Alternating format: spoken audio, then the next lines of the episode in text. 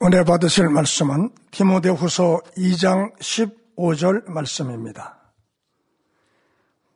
네가 진리의 말씀을 옳게 분변하며 부끄러울 것이 없는 일꾼으로 인정된 자로 자신을 하나님 앞에 드리기를 힘쓰라.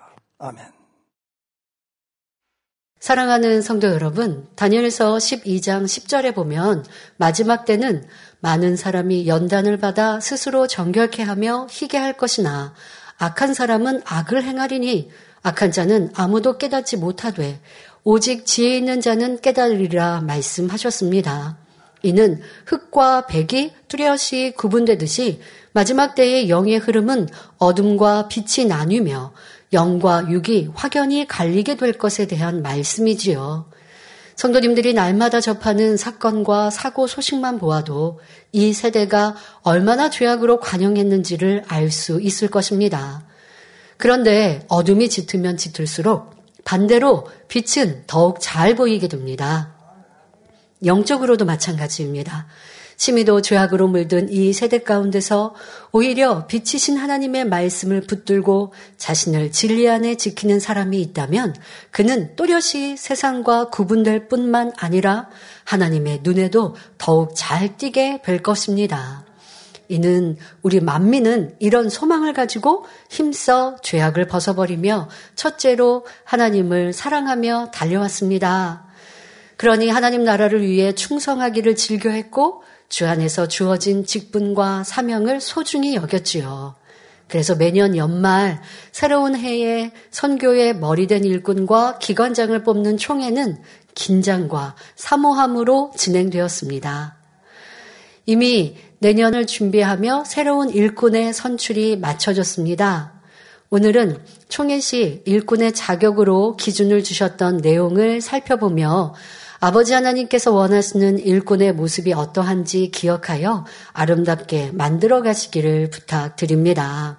꼭 새로이 뽑힌 일꾼뿐 아니라 원래 가지고 있었던 사명, 모든 사명자들이 말씀을 통해 아버지 기뻐하시는 영적인 일꾼들로 나오시기를 바랍니다.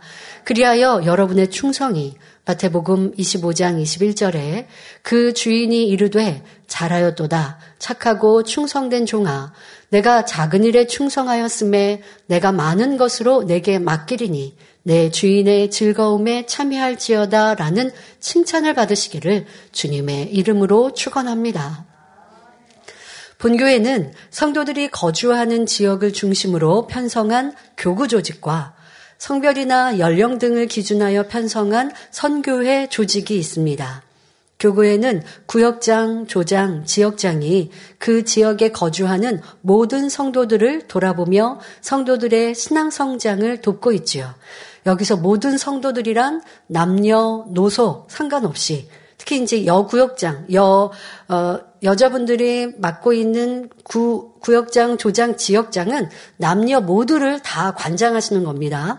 원래는 그렇게, 어, 구역장과 조장, 지역장의 사명이 한 분으로 있는데, 어, 그래서 모든 남녀노소를 다 관장하시거든요. 그런데 우리 우리는 또 남자분들을 남장년으로 특별히 어, 남자분들의 모임으로 남지조구를 구성을 한 것은 그분들은 이제 또 남자분들이 하나 되셔서 충만히 모이고 또 부흥하시라고 해드린 것이고, 근데 여자분들이 맡고 계신 이 구역장, 조장, 지역장의 이 사명은 남녀노소 상관없이 다 관리를 하셔야 돼요.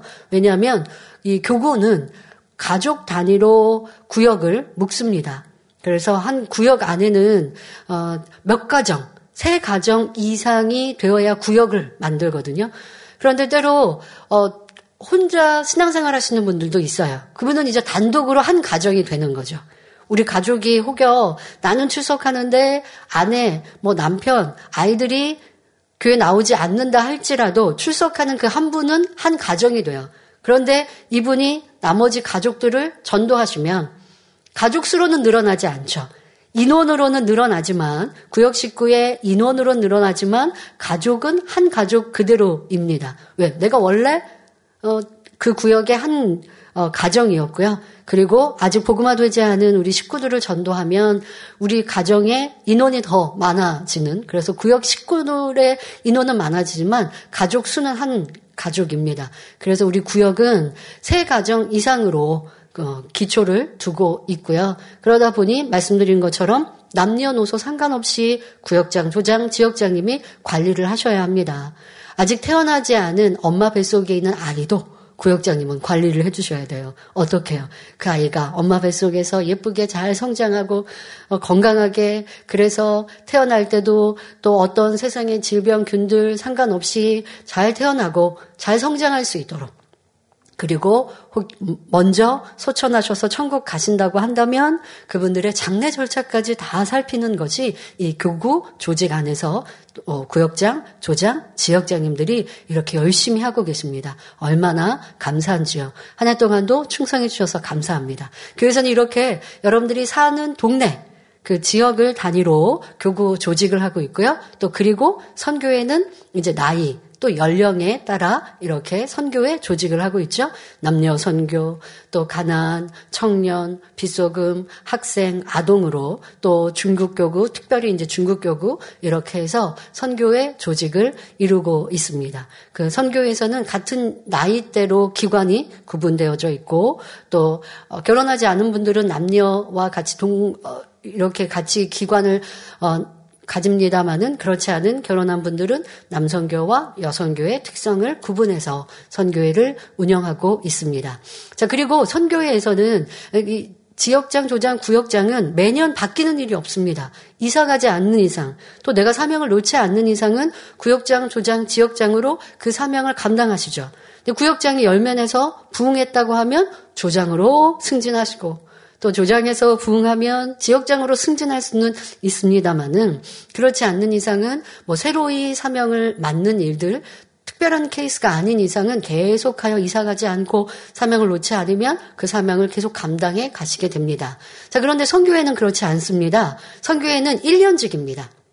그래서 회원들의 투표에 의해 뽑게 되어지죠. 그래서 연말에 이제 총회를 합니다. 그래서 그렇게 회원들이 뽑혀 뽑은 기관장과 선교회장, 연합회장, 또 뭐 총연합회 이렇게 회장단들이 회원들을 갈무리하여 각 선교의 특색에 맞게 선교 활동을 하고 있습니다. 성경을 보면 성도를 물고기에 비유하는 것을 볼 수 있습니다. 마태복음 13장 47절에 천국은 마치 바다에 치고 각종 물고기를 모는 그물과 같으니라고 하여 천국을 그물에 성도들을 각종 물고기에 비유합니다.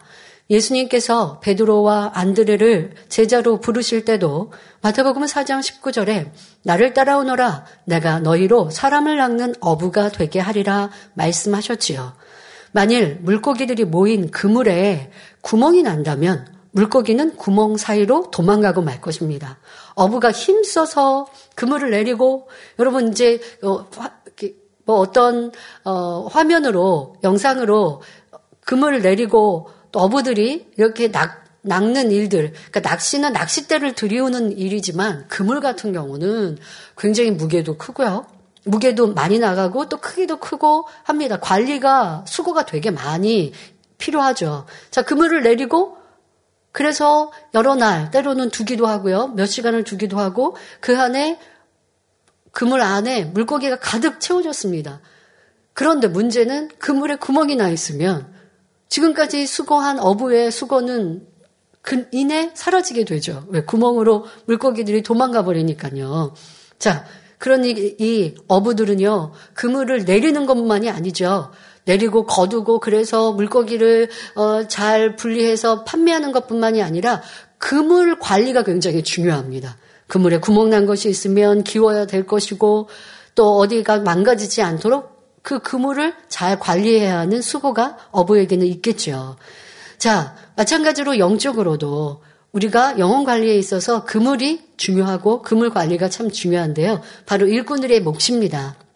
자, 그래서 이 그물에 구멍이 나면 물고기는 도망가기 때문에 우리는 하나님 안에서 여러 겹의 그물을 치기도 하고 또 그 그물이 망가지지 않도록 일꾼들이 자기 영혼을 또 잘 관리해 주셔야 합니다.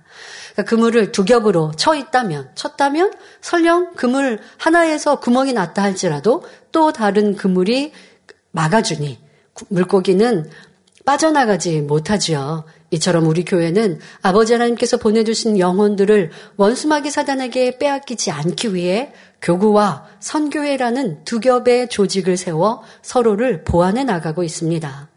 이는 한 영혼도 잃지 않게 하시려는 하나님의 섭리와 뜻입니다. 그런데 교구에서나 선교회에서나 하나님께서 원하시는 일꾼은 한마디로 영의 일꾼입니다. 영의 일꾼이란 영의 마음, 곧 아버지 하나님의 마음으로 영혼들을 돌아보며 주님을 대신해서 주님처럼 영혼들을 사랑으로 섬길 수 있는 일꾼이지요. 그렇다고 해서 나는 교구나 선교의 일꾼이 아니니까 오늘 말씀은 내게는 상관이 없는 말씀이다 라고 생각해서는 안 될 것입니다. 교회에 출석한 지 얼마 안 된 분들이나 아직까지 어떤 사명을 받지 못한 분들이라 해도 일꾼의 자격을 갖춘다면 하나님께서는 여러분을 그냥 두지 않으시고 반드시 들어 쓰십니다. 더욱이 민족 복음화와 세계 선교의 사명을 가지고 있는 우리 교회는 앞으로 무수히 많은 영혼들이 몰려들 때가 올 것입니다. 그때는 지금 출석하고 있는 모든 성도님들, 함께 예배하고 있는 바로 여러분들이 일꾼으로서 함께 띄워주셔야 합니다. 그러므로 이번 말씀을 통해 본교회와 국내의 모든 지교회 성도님들도 일꾼의 자격을 바로 갖추심으로 하나님 앞에 합당한 일꾼으로 나오시기를 바랍니다. 일꾼이라 하니 꼭 영원 관리하는 사명만이 아닙니다. 모든 봉사자들도 또 레이족들도 오늘 말씀으로 여러분들이 양식 삼아 충성하실 때 이것이 영적인 충성과 영적인 열매가 돼서 아버지의 기쁨이 될 수 있습니다. 자, 예를 들어 피아노 연주를 하는 우리 반주팀도 오늘 말씀으로 영적 장소가 되어지고 영의 일꾼이 되어지면서 아버지 앞에 연주하고 충성한다면 뭐 카메라로 봉사하는 우리 봉사자들이 또 레이족들이 오늘 말씀드리는 말씀으로 내 안에 이루어서 하나님을 사랑하는 마음으로 봉사한다면, 충성한다면 그 상급은 똑같이 충성해도 분명 다르다는 것입니다. 그러니 오늘 말씀이 꼭 지역장, 도장, 구역장과 또 새로이 선출된 기관장 이상 일꾼들에게 해당되는 말씀이 아니라 교회 안에 모든 사명을 감당하고 있는 일꾼들에게 필요한 말씀이요. 또 일꾼뿐 아니라 우리 주의종님들도 마찬가지입니다. 오늘 말씀을 들으면 아 주의종이 갖춰야 될 마음가짐의 기본이구나라고 느낄 수 있을 텐데요. 아버지 원하시는 영적 장수로서의 기초적이고 기본적인 이 말씀을 우리 모두가 잘 이루어서 2023년 새해에는 모두 아버지의 기뻐하시는 일꾼이요. 칭찬받는 일꾼이요. 열매 내는 사명자로 다 나오시기를 부탁드립니다. 자, 일꾼의 자격 첫 번째는 기도하는 사람입니다. 일꾼이 기도하지 않으면 그 선교회나 교구는 절대로 부응할 수가 없습니다. 영원 관리나 하나님의 나라의 일은 하나님이 도와주시지 않으면 이룰 수 없기 때문입니다. 하나님을 믿는 사람이라면 누구나 시험에 들지 않고 신앙을 지키기 위해서는 최소한 하루에 한 시간 이상은 기도해야 합니다. 일꾼이 아니더라도 내가 성도로서 아니 내 영혼을 지키기 위해서는 하루에 한 시간이라도 기본적으로는 기도해야 내가 진리 안에 믿음 안에 떠나지 않고 기본적으로는 지킴받을 수 있도록 하는 생활이 바로 기도 생활이지요. 자, 그런데 사명을 맡은 일꾼이라면 그 사명을 잘 감당하기 위해서 한 시간 정도를 더 기도해야 하는 것입니다. 즉 기관장이나 구역장 이상의 일꾼이라면 하루에 최소한 2시간은 기도해야 자기의 사명을 감당할 수가 있지요. 더 나아가 위로부터 능력을 받아 아버지 하나님께 크게 영광 돌리기 원한다면 3시간 이상 불같은 기도를 꾸준히 쌓아야 합니다. 아, 내가 한 달 정도 이렇게 기도했으니까 위로부터 하나님의 능력이 임할 거야. 아니요. 꾸준한 기도, 오랫동안 지속적인 기도가 쌓이고 쌓일 때 아버지 하나님의 능력을 받아내릴 수 있는 거예요. 왜요? 그 능력은 원수마귀 사단과 싸워 승리할 힘이거든요. 그러니 그냥 어느 정도 잠시 기도했다고 해서 그 능력으로 치료하고 상대의 문제를 해결하고 상대의 영혼의 어려움들을 해결해 줄 수 있는 그런 영적인 해결 능력이 임하는 것이 아니거든요.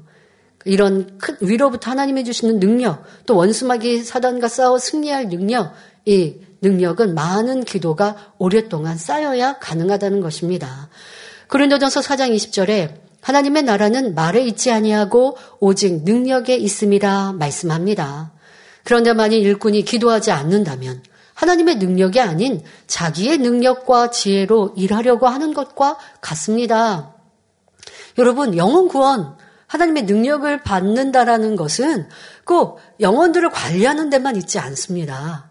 앞서 말씀드린 대로 레이족이 하나님의 일을 합니다. 업무를 하는 것 같죠? 그러나 그것도 하나님의 능력이 임하면 탁월하게 잘할 수 있습니다.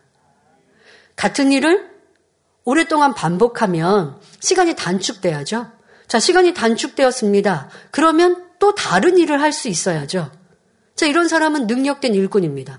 그런데 1년이 지나, 2년이 지나, 3년이 지나, 10년이 지나도 같은 일을 똑같은 시간에 하고 있어요. 이 사람은 무능한 사람이에요. 세상에서도 노하우라고 해서 같은 일을 반복적으로 하면 시간이 단축되고 일에 능률이 생기고 방법이 생기고 지혜가 생겨서 더 잘할 수도 있고 짧은 시간에 할 수도 있습니다. 그러면 같은 시간에 근무해도 다른 일을 더 할 수 있잖아요. 하나님 나라는 이런 일꾼이 필요합니다. 그런데 그렇지 않고 나는 그냥 하던 일 계속하면서 아 나는 이것도 버거워요. 맨날 며칠을 아니 항상 몇 수년을 그렇게 말하고 있으면 교회에서는 아 저 사람은 능력이 부족한데 라고 말할 수밖에 없는 거죠. 세상에서 그런 일꾼들은 쓰임 받을 수 없거든요. 레이족도 마찬가지입니다. 하나님 나라도 능력 있는 일꾼을 원합니다. 지혜롭고 명철되어서 같은 일도 더 잘하고 같은 일은 시간을 단축하여서 더 많은 일을 할 수 있는 이런 일꾼을 원합니다. 일을 했던 똑같은 패턴의 일이 아니라 더 연구하고 아버지 하나님이 주시는 지혜는 더 새로운 것들로 계속 발전되어 가는 겁니다. 그런데 전에 했던 그대로 그냥 하고 있다면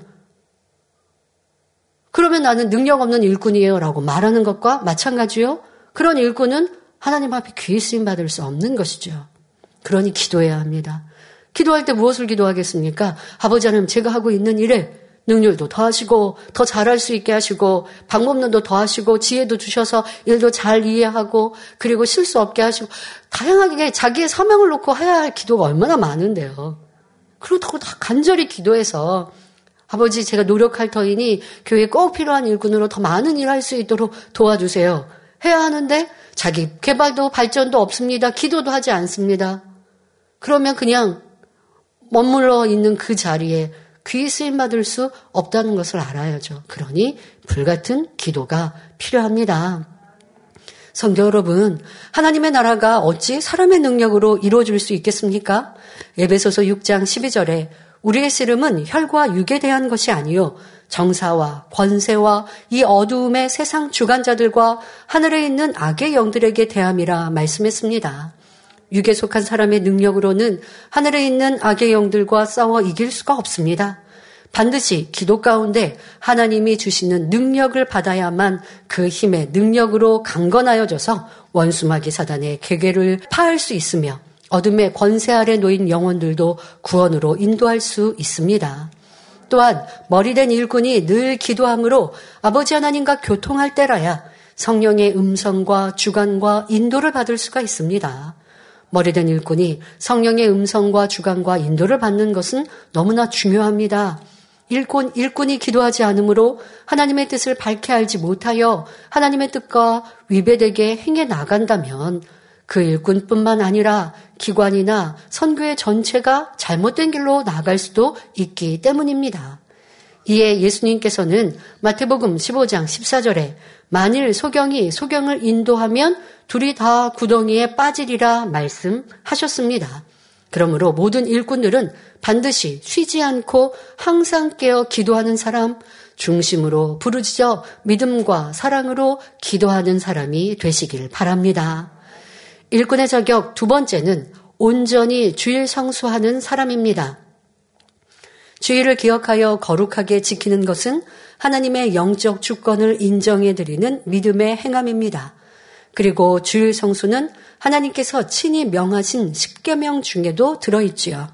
출애굽기 20장 9절부터 11절에 엿새 동안은 힘써 내 모든 일을 행할 것이나 제 7일은 너의 하나님 여호와의 안식일인즉 너나 내 아들이나 내 딸이나 내 남종이나 내 여종이나 내 육축이나 내 문 안에 유하는 객이라도 아무 일도 하지 말라. 이는 엿새 동안에 나 여호와가 하늘과 땅과 바다와 그 가운데 모든 것을 만들고 제 7일에 쉬었음이라. 그러므로 나 여호와가 안식일을 복되게 하여 그날을 거룩하게 하였느니라 말씀하셨습니다. 그러므로 주일 성수는 하나님을 믿는 사람이라면 당연히 행해야 하는 신앙생활의 기본입니다. 그런데 주일에 그냥 예배 한 번 드리는 것으로 온전히 주일 성수했다 말할 수는 없습니다. 온전한 주일 성수는 주일 하루를 온전히 하나님 앞에 드리며 거룩하게 보내는 것입니다. 그러려면 대예배와 저녁 예배를 다 드려야 하죠. 예배 시간 외에도 주일에는 세상 일을 해서는 아니 되며 세상 오락을 취해서도 안 됩니다. 요즘 같이 온라인으로 집에서 예배를 드릴 때 더더욱 여러분들 이런 말씀을 기억하여 내 예배하는 모습을 잘 점검해 보시기를 부탁드립니다. 성전에서 예배하면 신령과 진정으로 예배할 수 있는데 집에서 이렇게 온라인으로 예배하니까 그게 어려워요, 안 돼요 라고 하면 여러분들의 믿음과 신앙이 그만큼 하나님 앞에 드리지 않고 있다라는 것이죠. 내가 있는 곳 그곳이 아버지 앞에 예배하는 그곳이 바로 성전이 되고 그러니 우리 마음 안에 성전을 이루어야 하죠. 내 마음 안에 성전을 이룬다면 지금의 상황 속에 온라인으로 예배한다 할지라도 여러분들이 신령과 진정으로 예배할 수 있을 것이요. 주일 하루를 경건하게, 거룩하게 예배할 수 있을 것입니다. 그런데 집에서는 그렇지 못해요 라고 하시는 분들은 아마 교회 와서 예배해도 예배 시간에 잡념 속에 빠질 것이고 또 휴대폰 보고 문자 보내고 뭐 이렇게 하는 모습이지 않겠습니까? 그러니 지금 이 시간 내가 아버지 앞에 아버지 하나님을 모셔놓고 예배하는 습관을 잘 가져가신다면 이젠 더 좋은 환경 속에서 예배할 때라면 더 넉넉히 잘할 수 있겠지요. 그러니 주어진 상황 속에서 최선을 다해 또 아버지 하나님께서 받으시는 여러분 마음과 모습으로 만들어 가시면 되겠습니다. 작년 성도님들 학생 자녀들에게 자녀가 학생일 때 뭐라고 하시겠어요? 야, 너 학교 가서 선생님 말씀 잘 듣고 칠판 잘 보고 딴짓 하지 말고 딴 생각하지 말고 글쎄 학교 수업 시간에 뭐 휴대폰을 어떻게 처리하는지 모르겠지만 뭐 당연히 가방에 넣고 서랍에 넣으라고 선생님들이 하시겠죠. 그런데 학생들 그런 말 안 듣고 휴대폰 보는 학생들이 있지 않겠습니까? 그럼 부모님들 그 학생들에게 뭐라고 하시겠어요? 그래 그냥 너가 하고 싶은 대로 해. 그냥 학교 간 것만으로 난 만족해. 하실 부모는 없을 거예요.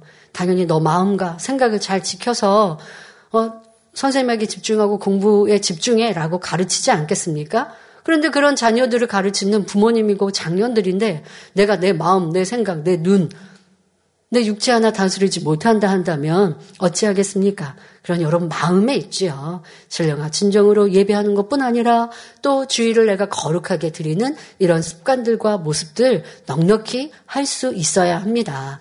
자, 또한 예배에 참석은 했는데 예배는 드리는데 졸음과 잡념 속에 있다면 이 또한 온전히 주의를 지켰다 할 수 없습니다. 요한복음 4장 24절에 하나님은 영이시니 예배하는 자가 신령과 진정으로 예배할지니라 말씀한 대로 우리가 신령과 진정으로 예배 드릴 때 하나님께서 그 예배를 받으십니다. 믿지 않는 일가 친척의 애경사로 인해 간혹 주의를 지키지 못하는 성도도 있는데 이 경우도 온전히 주일 성수하는 사람이라 볼 수 없습니다. 하나님께 대한 온전한 믿음을 가진 사람이라면 비록 믿지 않는 일가 친척이라도 그의 신앙을 인정하게 됩니다. 그리고 그 사람을 위해서라도 주의를 피하여 행사 날짜를 잡게 되지요. 그런데 아직 하나님께나 사람들에게도 믿음을 인정받지 못했을 때는 자꾸만 주의를 범할 일이 생길 수가 있습니다. 원수 마귀 사단이 믿지 않는 사람들의 생각을 사주하여 또 세상 사람들은 일요일이 공휴일이라 생각하여 그렇게 또 행사를 잡게 마련이지요. 하나님의 자녀들을 또 그런데 우리는 이게 또 해방받는 일이란 말이에요. 그러니까 그렇게 회방거리가 내가 온전한 믿음, 굳건한 믿음을 갖지 못할 때는 자꾸 또 그런 일들이 반복하여 생기게 됩니다. 그러나 한두 번 믿음으로 담대히 통과한 후에는 흔들림이 없는 믿음이요. 세상과 타협치 않는 믿음이라는 것을 세상 사람들 또 인정해 주니 그때부터는 주일 성수도 방해받지 않게 됩니다. 그래서 우리 일꾼들은 이런 시간들을 다 겪어 온 거예요. 그래서 일가 친척들에게 아 일요일 날 행사를 잡으면 모임을 잡으면 어, 내 사랑하는 가족 저기 형제가 못 오니까 근데 그, 가, 그 형제를 꼭 오게 하고 싶어요. 그러니 나를 위해서 그 행사를 토요일 날 잡게 되는 거예요. 그러니까 그만큼 사랑과 인정을 받는 것이죠. 그러니까 그런 사람이 되어지면 됩니다. 그러면 그리스도의 향기를 바라고 변화되고 응답과 축복이 넘쳐서 또 선과 사랑을 베풀어 가면 이렇게 인정받는 것이죠. 자, 이처럼 온전히 주의를 성수하는 사람이 일꾼이 되기에 합당한 사람인 것입니다. 어떤 상황에서도 주의를 지킬 수 있는 믿음은 바로 믿음의 3단계에 해당하며 일꾼이라면 최소한 믿음의 3단계 이상은 되어야 하지요. 평소에는 주의를 잘 지키지만 어쩌다 피치 못할 사정으로 주의를 어겼다 해도 이는 아직 믿음의 2단계라는 사실을 알아야 합니다. 믿음의 3단계에 들어갔다면 어떠한 이유나 사정, 어떤 명분으로도 안식일을 범하는 일이 없습니다. 하나님께서 명하신 것이기 때문에 철저히 지키는 것이지요. 그런데 어 내가 일꾼으로 뽑혔는데 어떻게 해요? 아 이제 그렇게 만들어 가시라고요. 아주 부족한 게, 아, 이게, 이게 내가 부족했구나. 1년에 한 번, 아니 뭐 2년, 2년쯤은 한 번씩 이런 가족 모임에 내가 주일인데도 참여하고, 그, 그걸 그냥, 그럴 수 있지라고 생각했다면, 아, 일꾼으로는 그것이 부족한 것이요. 합당치 않구나. 생각하고, 이제 여러분들이 지켜가시면 되죠. 자, 또한 일꾼들이라면 주일 예배뿐만 아니라 각종 예배에 잘 참석해야 합니다.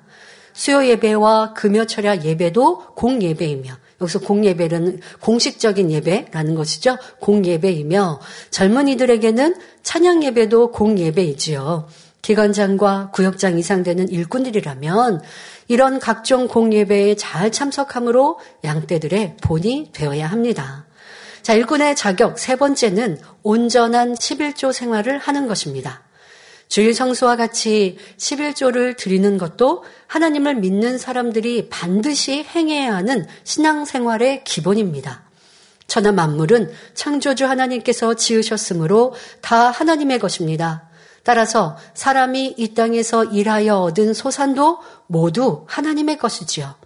예를 들어 농부가 한 해 열심히 농사를 지어 많은 소출을 냈다 해도 하나님께서 심을 씨앗을 만드셨고 또 땅과 햇빛과 비를 주셔서 씨앗이 싹을 틔우고 자라나 열매 맺도록 해주신 것입니다. 오늘날은 소득을 얻는 경로가 다양하지만 그 원리는 같습니다. 모든 산업은 하나님께서 지으신 자연 만물에 기반을 두고 있기 때문입니다. 따라서 11조를 드리는 행함은 하나님께서 말씀으로 천지 만물을 창조하셨음을 믿고 모든 물질에 대한 주권이 하나님께 있음을 인정한다는 표시입니다. 즉, 우리 소유가 10이면 10 전부가 하나님의 것임을 믿는다는 증거로서 수입의 10분의 1을 하나님께 드리는 것입니다. 하나님께서는 11조를 반드시 드려야 할 것을 명하셨을 뿐 아니라 우리가 11조를 믿음으로 드리면 넘치는 복을 주시겠다고 약속하셨습니다. 바로 말라기 3장 10절에 만군의 여호와가 이르노라 너희의 온전한 11조를 창고에 들여 나의 집에 양식이 있게 하고 그것으로 나를 시험하여 내가 하늘문을 열고 너희에게 복을 쌓을 것이 없도록 붙지 아니하나 보라 하셨지요. 11조 생활은 우리가 당연히 할 바인데도 말씀에 순종하여 믿음으로 행했을 때 이처럼 놀라운 축복을 주시겠다 약속하신 것입니다. 그런데 하나님의 말씀을 자세히 보면 그냥 11조가 아니라 온전한 11조를 드릴 때 축복해 주시겠다 말씀하셨지요. 온전한 11조는 무엇이며 어떻게 드려야 하는지는 강의자님께서 설교를 통해 구체적으로 알려주셨습니다. 간단히 중요한 부분만 말씀드리면 단지 급여나 현금 수입의 11조만이 아니라 선물이나 식사 대접 받은 것 등 모든 수입에 대해 적용하는 것이 온전한 11조입니다. 우리 아버지 하나님은 사랑하는 자녀들에게 후히 주기 원하십니다. 최소한 30배, 60배, 100배까지도 축복해 주시는 은혜가 풍성하신 아버지이십니다. 그러므로 우리 성도님들이 이러한 아버지 하나님을 믿는다면 더욱이 물질의 축복을 받기 원하시는 분이라면 온전한 11조를 드리시기 바랍니다. 무엇보다 중요한 것은 11조는 구원과 직결이 되어 있습니다. 내가 11조를 드리지 않으면서 하나님을 믿는다. 하나님을 사랑한다는 것은 말이 되지 않습니다. 왜 그럴까요? 말라기 3장 8절에 온전한 11조를 드리지 않으면 하나님의 것을 도적질하는 자라고 했습니다. 만군의 여호와 하나님의 것을 도적질하면서 어떻게 구원받겠습니까? 믿음이 겨자씨만큼이라도 있다면 하나님의 것을 도저히 도적질하지 못하기 때문에 구원과 상관이 있는 것입니다. 아버지 하나님께서는 무엇이 부족하셔서 우리에게 심으라 하시는 분이 아닙니다. 하나님은 사랑이심으로 자녀들에게 마음껏 축복 주기 원하시는데 동시에 공의로운 분이시기에 영계의 법칙대로 반드시 우리가 믿음으로 심은 만큼 축복해 주실 수 있는 것이지요.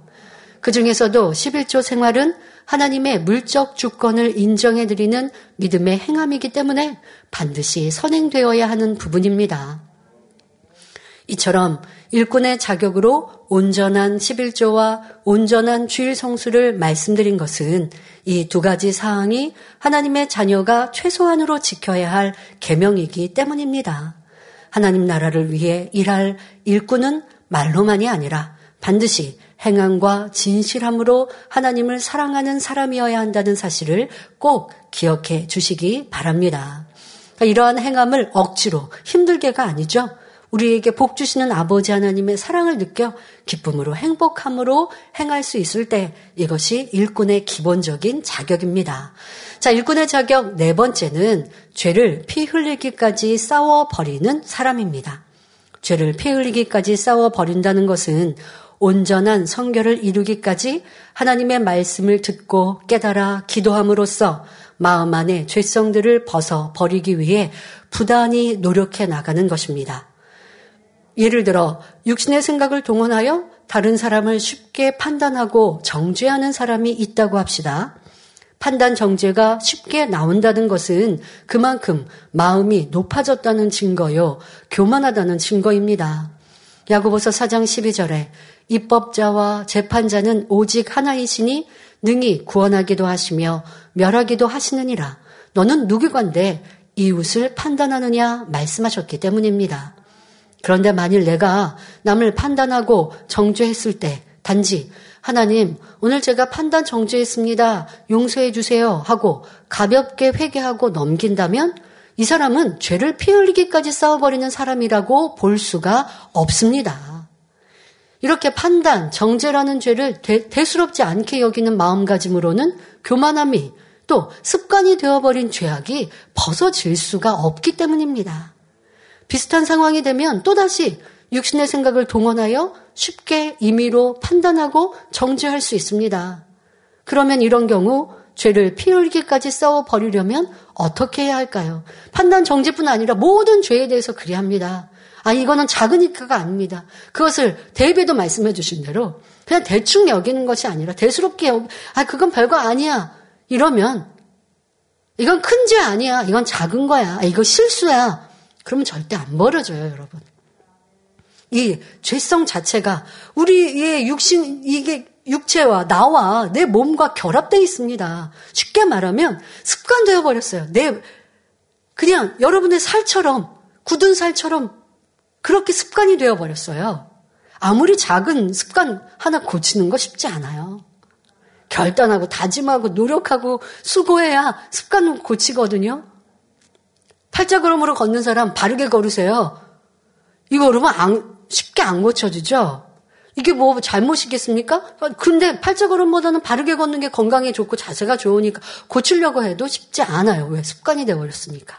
죄도 여러분들의 몸 습관화 돼 버려서 이건 작은 죄야라고 해도 그게 쌓이고 쌓이고 쌓이면 큰 죄가 될 수 있다니까요. 오늘 대배 말씀처럼 근본의 문제, 응답과 축복 못 받는 근본의 문제가 된다니까요. 그리고 우리가 바라는 성결에 들어갈 수 없어요. 그리고 작다 할 것이 아무것도 없어요. 작은 것도 죄송하고 민망해야 되고 죄라는 걸 알아야 하고 버리고자 하는 간절한 마음이 될 때에 죄를 피 흘리까지 쌓아버리는 좋은 습관인 것인데 큰 죄도 작다 여긴다니까요.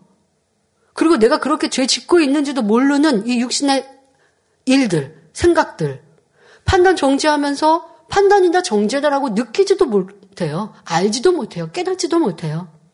지나가는 사람 보고 아, 저 사람 왜 그래라고 했지만 그게 내가 판단이고 정죄를 하고 있는데도 모르는 일들이 얼마나 많은 줄 아십니까?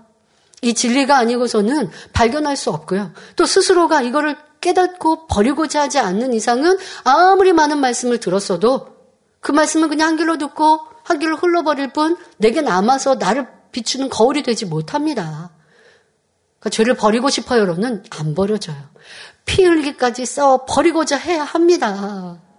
그러한 자가 일꾼이요 그런 자가 아버지 원하시는 열매를 내고 그러한 충성이 하늘에 상급이 되어집니다. 자 그러면 우리가 죄를 피 흘기까지 쌓아 버린다라는 것 그렇게 하기 위해서는 어떻게 할까요? 지금 판단이라고 하는 정죄라고 하는 것 예를 들어 드렸습니다. 자 이어서 이, 설명하죠. 자 우선 판단하고 정죄할 수 있는 권한은 오직 하나님께만 있는 것인데 왜 내 자신이 하나님과 같이 되려 했던가 라고 하는 것을 심히도 민망히 여기는 마음이 되어야 합니다. 자, 여러분들에게 판단하고 정지함이 있습니다. 그래서 주혜종님이 왜 집사님은 하나님이 되려고 하세요? 라고 권면해 드린다고 합시다. 그러면 굉장히 기분 나쁠걸요? 그리고 여러분 스스로가 내가 하나님과 같이 된다라고 하는 거 상상도 못할 일이죠. 그런데 판단하고 정죄하는 게 그렇다니까요. 그렇게 느껴야, 그렇게 알아야 아니, 어떻게 감히 내가 하나님이 되려고 하고 있지? 그게 뭐예요? 판단이고 정죄라고요. 이렇게 생각해야 이 판단하고 있고 정죄하고 있는 게 이렇게 나쁘구나, 못됐구나, 있을 수 없구나, 라고 생각한다고요. 근데 그렇지 않고 있으니 버려지지 않는 거예요. 판단하고 정지한 거 나쁘고 아 이거 못됐고 그러면 안 되고 그로 인하여 내게 문제가 왔구나 이런 질병이 왔구나 어려움이 왔구나라고 안다고 해도 안 버려지는 거예요. 버려야지라고 다짐하는 것 같지만 생각하는 것 같지만 이미 내 몸의 습관이 돼버려서 알지 못하는 거예요. 버려지지 않는 거예요. 그런데 지금처럼 이 죄가 얼마나 나쁜 것인지라고 하는 것을 스스로 생각하셔야 돼요. 자, 그리고 현, 형제를 판단하고 정죄했던 말들을 아버지 하나님 앞에 자복하며 회개해야 합니다. 또 여러분들이 이 판단과 정죄가 얼마나 나쁘다라는 걸 좀 생각해 보신다면 누군가가 나를 판단하고 정죄한다고 한번 생각해 보십시오. 얼마나 힘들까요? 괴로울까요? 그 그런 일들도 경험해 보셨겠죠? 그런데 내가 그걸 다른 사람에게 하고 있다. 얼마나 못된 일입니까? 그렇게 또 여러분들이 상대적으로 생각해 본다면 또 느낄 수 있는 것이고요. 그러면서 아버지 하나님 앞에 그러니까 이거를 죄에 대해서 나쁘다라는 거, 악하다라는 걸 느껴야 통해 자복이 나오거든요. 느끼지 않으면 아유 그거 그냥 실수였어요. 뭐 아니 다른 사람이 그렇게 전해주는 말로 내가 판단하고 그렇게 그냥 말한 거지. 뭐 내가 뭐 어떻게 하나님처럼 되려고 했겠어? 이렇게 버리면 버리려고 하는 간절함이 없기 때문에 버려지지 않는 거예요. 모든 죄에 대해서도 그러는 거예요. 오늘 대회에도 말씀하셨잖아요. 간음이라는 거. 아니, 세상 사람들이 요즘에 그렇게 그냥 남녀 관계가 쉽게 이루어지니까. 아니, 뭐 세상에 그런데. 아니, 나는 육체일은 행하지 않고 그냥 생각으로 그, 어, 내 배우자가 있지만 그래도 이성, 다른 이성에 대해서 좀 편하고 좋은 마음이 있었는데 하면 대수롭지 않게 여기니까 버려지지 않아요. 그런데 행함으로 죄 짓기 전에 마음과 생각으로부터 먼저 죄를 짓지 않겠습니까? 내가 상대방을 이성을 보고 야 저 사람 멋지다 좋다 같이 한번 차 한 잔 마시면 좋겠는데 대화하면 좋겠는데 라고 하는 이런 마음과 생각이 그것부터 이거 있을 수 없어 이거 가늠이야 라고 느낀다면 그리고 이것은 더 큰 죄로 발전될 수 있어 라고 경계한다면 그 죄에 대해서 다스릴 것이고 버리기가 쉽죠. 근데 그렇지 않고 작게 여긴다면, 아니 뭐 이거보다 더 큰 행함으로도 죄를 짓는데 이거는 내가 행함으로 죄 짓지 않았는데 라고 한다면 절대 죄를 피 흘리기까지 싸워 버리는 사람이 아니라는 것입니다. 모든 죄에 대해서 이렇게 죄에 대한 느낌, 악하다, 나쁘다, 있을 수 없어 라고 하는 걸 느끼시고 그리고 아버지 앞에 통해 자복하는 회개를 이루셔야 합니다. 중심에서 죄송한 마음으로 하나님께 자복한다면 그 일이 명심이 될 것입니다. 아, 판단 정제 이건 안 돼. 나빠. 그리고 내가 어느 때 이렇게 쉽게 판단 정제가 나왔지? 하면 다시 자신을 돌아볼 거 아닙니까? 그러다 보면 이거는 있을 수 없는 거야. 라고 마음에, 생각에 기억되어져서 자기의 삶을 지킬 수가 있는 것이죠. 자, 그런데 이런 다짐과 회개가 그렇다고 몇 번 했다고 해서 죄악이 또 버려지는 건 아니에요.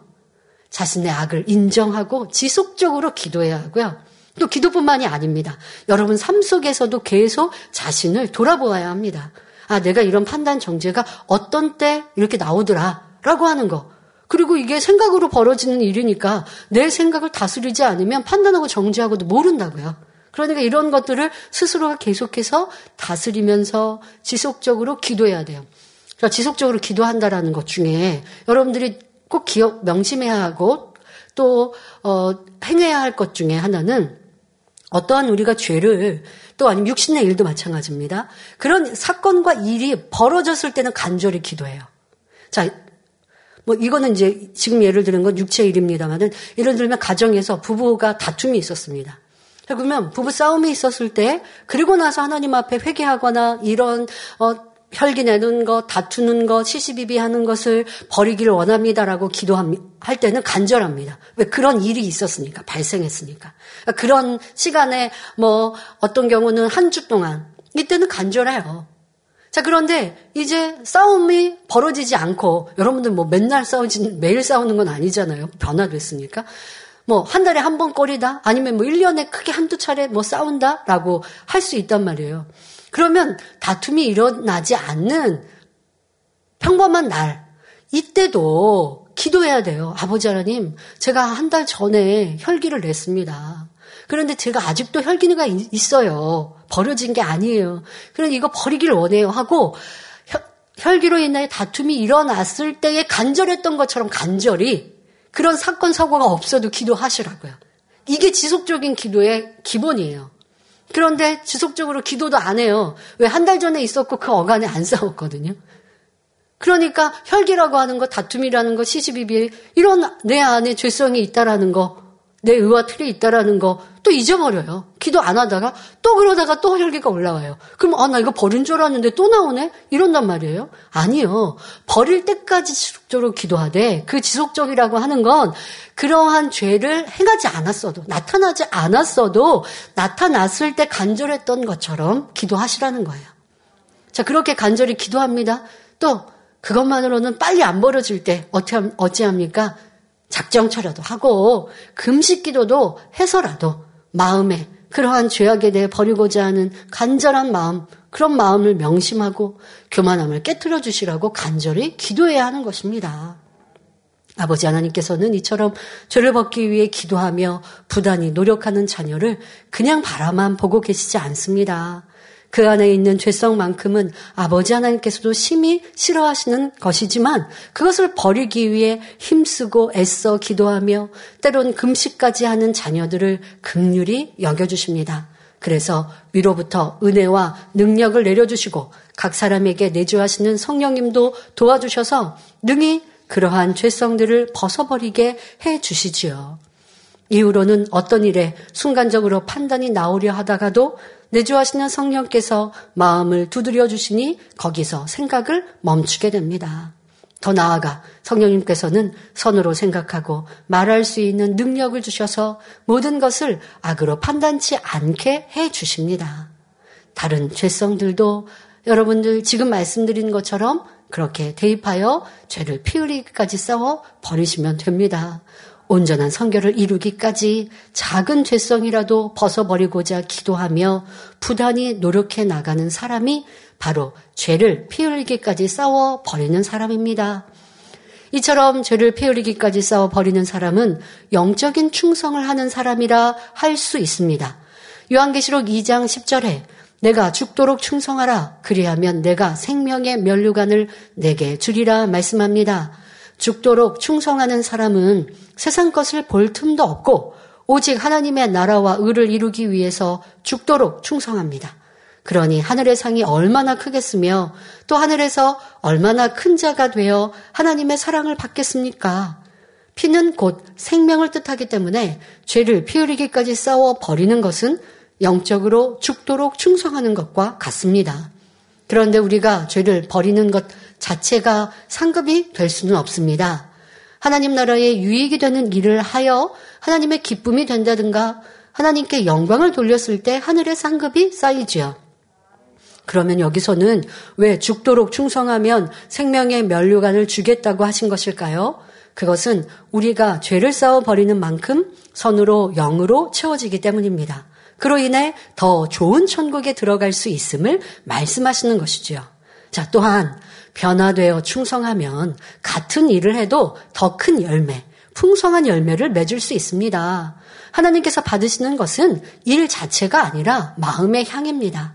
그런데 육의 마음, 비질리의 마음이 있으면 그 마음의 향이 하나님을 받으시는 향이 아니기에 온전치 않지요. 겉으로는 충성하지만 마음에서는 상대가 불편하고 서운해하고 있다면 이는 하나님께서 원하시는 향이 아닙니다. 또 기껏 충성하여 상급을 쌓고도 불평이나 불만의 말을 내어 상급을 깎아버리기도 하지요. 하지만 죄를 온전히 버리고 영으로 온전히 들어가면 항상 기쁨과 감사함으로 충성하고 봉사하니 많은 상급이 쌓이는 것입니다. 예를 들어 미움을 버렸다면 마음에 사랑이 채워집니다. 그러면 이 일꾼은 영혼을 신방할 때 당연히 영의 사랑을 공급해 줄 수 있지요. 그러니 힘을 잃고 넘어진 영혼도 다시 힘을 얻어 살릴 수 있는 것입니다. 바로 영적으로 성령님께서 역사하고 계신 것이지요. 이렇게 변화된 일꾼의 충성이 영적인 열매를 내며 이것이 바로 상급으로 쌓이게 됩니다. 반면에 여전히 영이 아닌 육의 사랑을 가졌다면 오히려 회원들을 육으로 인도할 수도 있습니다. 또 자신의 의와 틀을 깨뜨리지 않고 있다면 회원들을 품지 못함으로 오히려 걸리고 힘들게 할 수도 있습니다. 이러한 일꾼이 아무리 열심히 신방한다 해도 하늘의 상급으로 쌓일 만한 좋은 열매가 맺히기는 어렵지요. 그러므로 하나님의 자녀라면 모두가 온전한 성결을 이루기까지 죄를 피 흘리기까지 싸워 버려야 하되 특히나 머리된 일꾼이라면 반드시 그리해야 합니다. 그래야 영혼들을 영으로 잘 갈무리할 수 있는 것입니다. 비록 세상적인 기준에는 좀 부족해 보인다 할지라도 영적으로 더 성결된 사람이 하나님 앞에 합당한 일꾼임을 깨달아 더 힘써 아버지 하나님 원하시는 영적 장수로 나오시기 바랍니다. 머리된 일꾼이요 중요한 영혼 관리의 사명을 가지고 있는데 여전히 부딪히고 있습니다. 여전히 내 생각과 맞지 않으면 왜 저 사람은 왜 저분은 왜 저렇게 하시지? 그런데 누가 객관적으로 보면 내가 맞다라고 할 수도 없는 것이고 여러분 혹여 내가 맞다 할지라도 상대가 죄 악이 아닌 이상은 맞춰주면 그래서 화평하면 좋잖아요. 그런데 내 윗분이 아니면 함께하는 일꾼이 죄 악을 말하는 게 아닌데 나는 불편해요. 싫어요. 내 기준으로. 근데 그 또한도 내 유익이, 내 유익을 구하면서. 그러면서 상대가 틀렸고 내가 맞았대요. 아버지가 그 충성을 받으시겠습니까? 또 어떤 사람은 자꾸 이간질을 시켜요. 자, 여러분들, 재단을 떠난 사람이 있습니다. 그런데 함께하는 성도가 그 재단을 떠난 사람과 만약에 뭐 만났어요. 만날 특별한 이유가 있, 을 수도 있고. 근데 일꾼이라면 경계할 필요가 있죠. 혹시 미혹을 받지는 않을까, 뭐 거짓말을 듣지는 않을까 하는 마음으로 그런 마음으로 살필 수는 있어요.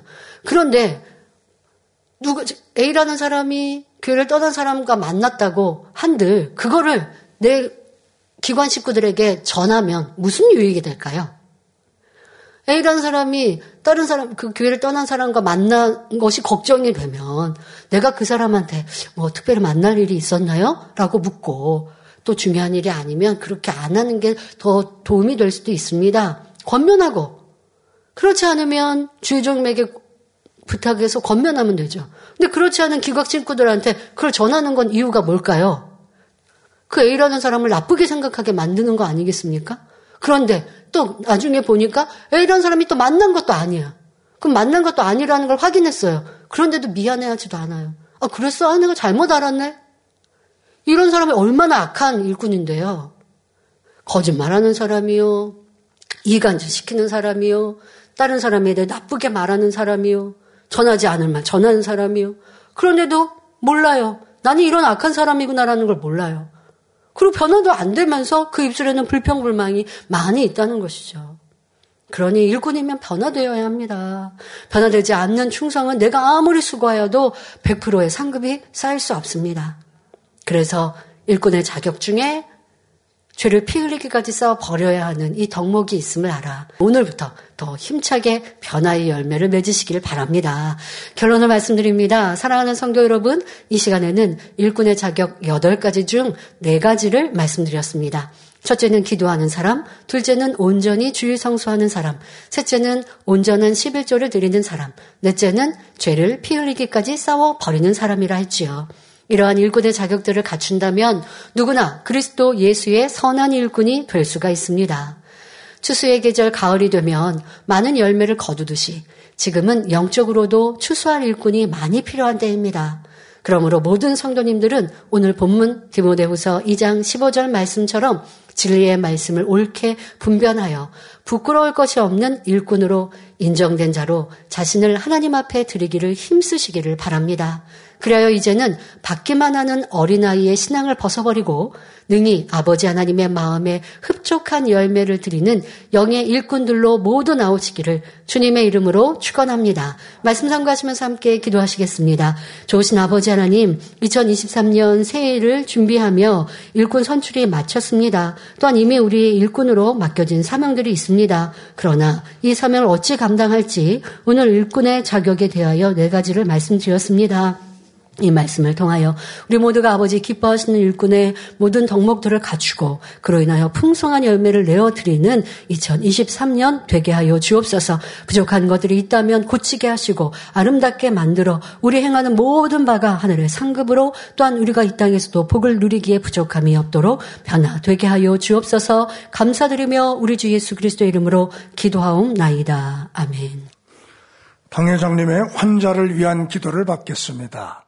아픈 곳이나 연약한 곳 위에 손을 얹고 기도받으시고 아프지 않은 분들은 가슴에 손을 얹고 마음의 소원을 위해 믿음으로 기도받으시기 바랍니다. 할렐루야 전능하신 사랑의 아버지 하나님 이 시간 기도받는 모든 성도님들 위해 안수하여 주옵소서 GCN과 인터넷과 화상을 통해 기도받는 지 교회와 지 성전 그리고 전 세계 하나님의 자녀들 위에도 시공간을 초월하여 역사하여 주시기를 원합니다. 믿어지는 믿음을 주시고 부정적인 생각과 의심의 세력을 물리쳐 주옵시며 모든 시험 환란도 물리쳐 주옵소서.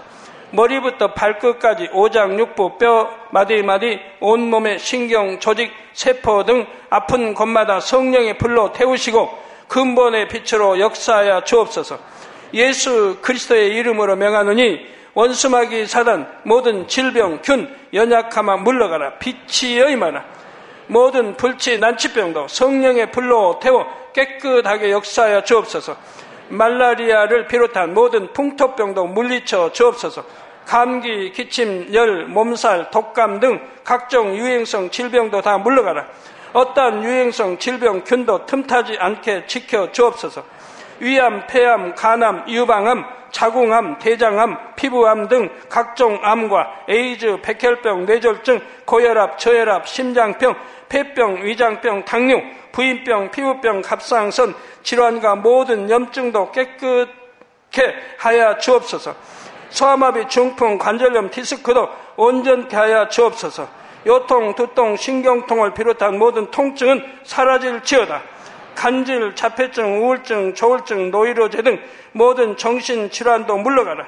모든 마비된 것도 풀어지고 일어나 걷고 뛸지어다.